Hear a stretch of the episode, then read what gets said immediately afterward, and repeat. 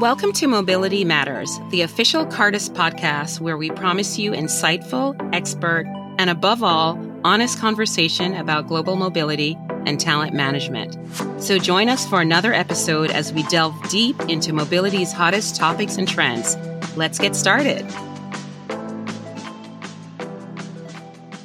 Hello, and welcome to Mobility Matters, the official Cartus podcast. I'm your host, Karen Wilks, Vice President of Strategic Growth, and my pronouns are she, her. And today, the second and final episode of our mini series, Top 10 Ways to Make Your Global Mobility Program More Inclusive. If you missed it, Part one looked at the first five tips, and I encourage you to go back and take a listen. Today, we'll be exploring tips six through 10. And leading this discussion is our resident DEI expert, Lisa Johnson, Director of Global DEI Solutions at Cartus. Welcome, Lisa. Thank you, Karen. And my pronouns are she, her. And welcome back to all of you who joined us in episode one. And you've come back for the second episode in this two part topic where we're sharing some of our favorite actions when it comes to creating a more inclusive global mobility program. And as Karen said, we are doing this in the form of tips. And that means there's going to be something for everyone. Thanks, Lisa. Great to have you here again. Perhaps we should kick off with a rundown of what we discussed in our previous discussion. Definitely. So, on our first episode, we covered what you and I both consider getting started tips. Although I'm confident that many of you listening who are already making strides in creating an inclusive mobility strategy were able to grab a few new ideas. They included connecting with your company's DEI team, leadership or champions, developing and practicing your elevator pitch, easily articulating why DEI matters in your mobility program, starting to measure your assignee population's diversity and expanding what you measure, establishing global mobility as an ally, and that's upskilling you and your team. What makes you an ally to others, and how do they know that you're an ally? What visible signs does your program, policy, or team have that shows your ally status? And finally, we talked about conducting a policy review for inclusive language and pronouns. And we emphasized that if you did it a few years ago, you kind of need to do it again because this is an evolving area and DEI and inclusive mobility change and grow and get better. So, for today's episode, Karen and I are going to cover five more of our favorite tips. And we want to remind you, our listeners, that some of you are way ahead of most companies in terms of progress. And for some of you, you have not made any changes in this direction. So, adding a DEI lens to your global mobility program or just a few changes. But also to remind you, our research and our experience shows that for a little more than half of you, you've already made some changes. So, you're kind of there in the middle. And no matter where you are on the spectrum, from just getting started to being innovators and leaders in the inclusive mobility space, there is always room to progress more. It's not a one and done or a checklist or, oh, yeah, I did that a couple years ago. Um, most companies have goals of progress in DEI, and that includes putting dates on measuring that progress. Like by 2030, we're going to do X in terms of the percentage of women in our leadership group or on our board or uh, you know whatever it is for each company. So DEI mobility is already for most of you, I would guess for 95% of you, a little behind the organization's priorities for your organization, for your company, right? So there's always room to do better. And if you're a leader in this space, keep leading. Um, so, as we share these tips on today's episode, we're sharing some of our favorite actions and asking you to leave the podcast with at least one action that you can get started on tomorrow. And go ahead and check off those tips that we share that you've already accomplished. It always is important to celebrate progress and milestones. So, Karen, are you ready? We have five more tips to get to our 10 tips. And uh, why don't you kick us off with tip number six? Thanks, Lisa. I am ready. Uh, tip six is to focus on your benefits and support in your program and identify which ones are inclusive and support your DEI goals and which ones could be modified or expanded. The key is really to make these explicit and make the connection for your employee. At Cartus, for our inclusive policy, we are adding the DEI icons next to these benefits that support DEI mobility, kind of like the green icons that you see for sustainability benefits, right? Have you added any kind of new support for single parents? Do you have partner support, accessibility support for employees or family members with disabilities of any kind? What in your program is inclusive or new to address your diverse employee needs? If you don't have anything, let's do something this year, right? Absolutely. And as a reminder, two of your most traditional policy benefits in international assignment or permanent transfer programs, cross cultural training and language training, are what we consider anchor benefits for DEI mobility when your employees moving, how do they get ready to integrate into the new culture and understand the local norms? Where do your employees ask questions specific to their unique concerns about adjusting to the new location and the work environment. It's cross cultural training and language support. Clearly, if your employees are moving to a location where the language is different and they've not studied the language, then of course, basic language training is not only important for inclusion, but for safety and belonging, duty of care, right? But if you have assignees, and we find that many of your assignees who are going through our language programs at Cartus may already know the language in their host location, especially when it's inbound to the UK or the US or Australia, where English is the local language, because a lot of people have studied English their whole lives at home or in university. Um, and but we hear a lot of feedback in focus groups and in our coaching that employees want to further their language skills so that their ideas get heard, or they can inspire as a manager or a leader, or bring their whole selves to their teams right? It's not just speaking a second language. It's saying, I feel like I brought my whole self here with me. Um, and it's an equity issue if they get talked over in a meeting, if their ideas get taken by somebody who communicated better, or if their performance is connected to their ability to communicate. So I can't overemphasize how important that is for cultural diversity and bringing people fully onto your team. Um, that sometimes people push away and say, oh no, I got English English or I speak that second language, but really it's about uh, equity and being heard and included and feeling like you're your whole self in the meetings. Thanks, Lisa. That's a really key point. Really don't underestimate the power of cross cultural training and language support as core parts of your DEI mobility strategy. Lisa, that also came up a lot at, at some DEI mobility workshops we ran at WERC and BAM, didn't it?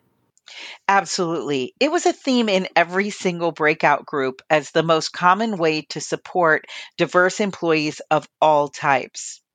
So let's move on to our seventh tip, and that is know the power of ERGs. How many of you listeners have employee resource groups in your organizations? You may call it something else, but they are increasingly common and gaining strength as being central to many companies' corporate cultures. Yeah, I have to say at Cartus and at Anywhere, which is our parent company, our ERGs are thriving. We have senior level sponsorship for each one, and a cool and important ERG led initiative is happening every week. It's so awesome. I totally agree. So, here is what is hopefully an aha moment for many of you listening today. ERGs are fantastic to tap into during a relocation. You have a group of people with some shared identities or shared experiences, and employees can ask fellow members of the ERG if anyone has had an assignment before, or if there are people in the new location who can be a resource to them.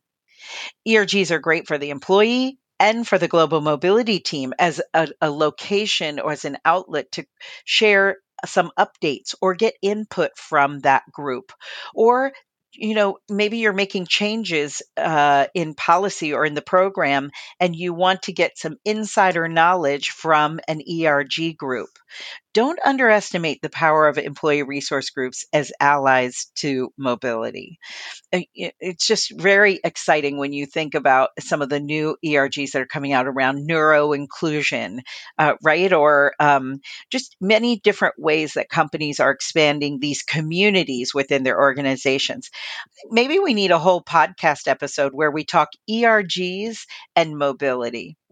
We definitely do. But let's move on to tip number eight.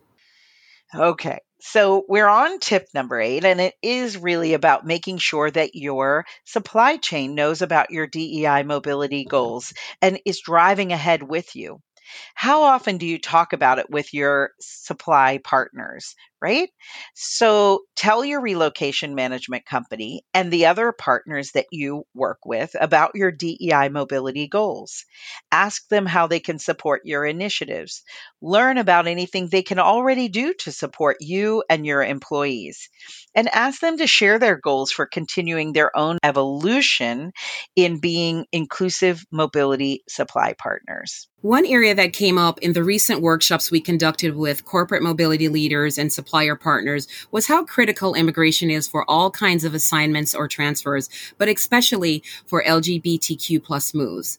A great tip is to ask your immigration partner to create a stoplight or traffic light guide for the locations where you move employees. The guide has a red, yellow, green concept and helps your global mobility team stay up to date on locations where it's safe for members of the LGBTQ plus community, locations where it's legal for same-sex partners to accompany employees, which frankly is only 34 countries in the world, and places where it's illegal, dangerous, or even criminal. And by the way, Estonia just became the first ex-Soviet state to legalize same-sex marriage. So on January 1st of 2024, the numbers will go up to 35 countries where it's legal. You know what, Karen? Our ninth tip is such a great segue from tip number eight. It's short and sweet, and that is to keep DEI mobility on your agenda. Will it be once a month, once a quarter, twice a year? DEI mobility confidence for your team. And I like to really think about that way that DEI mobility confidence, kind of upskilling everyone, right? It can only be gained if there's a regular drumbeat of discussion or goals of bringing in new ideas. It's not one and done. And you really have to have the you know ability to bring out some of the like the information you just shared karen about locations and numbers of countries where it's safe or legal to bring same-sex marriage partners in for assignments those are kinds of things that that's that dei confidence that we're talking about I couldn't agree more. We have to keep that drumbeat going. Okay, we are now at our last tip. I can't believe it, Karen. It's like gone by so fast here. But listeners out there, we're at tip number 10, and we decided to end with a tip that is what I consider next level in terms of innovation and leading edge for merging your company's DEI initiatives with global mobility. So, for our last tip in our two episode series. We want to end by highlighting the importance of inclusive selection managers, those people in your organization deciding who gets opportunities, and inclusive receiving manager support. How are your assignees or transferees onboarded in the new location? How does that team really value and incorporate uh, the the new voice that is coming onto the team as a result of the assignment. Very true. Lisa, let me jump in here. We have looked at so many companies' DEI initiatives, and they're all about creating and embedding a culture of inclusion across the organization. Does that sound familiar to any of you listeners out there? And we know that when people get an international opportunity, their careers have an advantage. They often end up on the leadership pipeline. You know what, Karen? It's actually a fantastic way for us to come first full circle from that first episode where we talked about measuring the diversity of assignee or transferee populations, isn't it? Addressing unconscious biases, making sure decision makers have diversity as part of their goals too. At Cartus, we're really excited because we've just launched two new workshops and coaching that supports ways to ensure that selection and onboarding in the new location increase the employee experience when arriving in that new location and having inclusive behaviors. So these are what I always consider pivotal roles in your global mobility program um, to take the program to an innovative level and to make it far more aligned with your organization's larger initiatives around DEI. So our tip for all of you is that if you're ready to make a difference in terms of who gets international opportunities in your company, and in terms of how assignees are onboarded and integrated into the new location. You have to think outside of the box and use that ally status that we talked about in the first episode to influence managers and leaders on either end of the global mobility journey to adapt inclusive behavior and allyship too. Great. Thanks, Lisa. You've shared some great insights with us. And it, as you mentioned, it has gone by so fast, and we've come to the end of our part two special.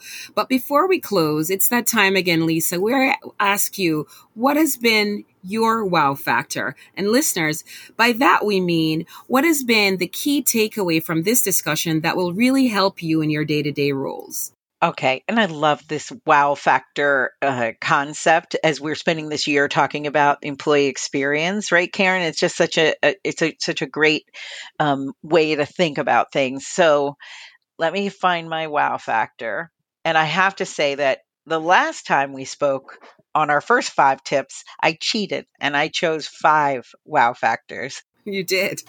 Guess what? I can't help it. I'm choosing all five again. And I promise next time I'll whittle it down for us, but I have five. So, first, focusing on your benefits and support in your program and identifying which ones are inclusive and support DEI goals. Two, knowing the power of employee resource groups, those ERGs, as allies to your global mobility program. Three, making sure your supply chain knows about your DEI mobility goals and is driving ahead with you. Four, keeping DEI mobility on your global mobility team agenda to keep that confidence up, right? Your DEI confidence on the team.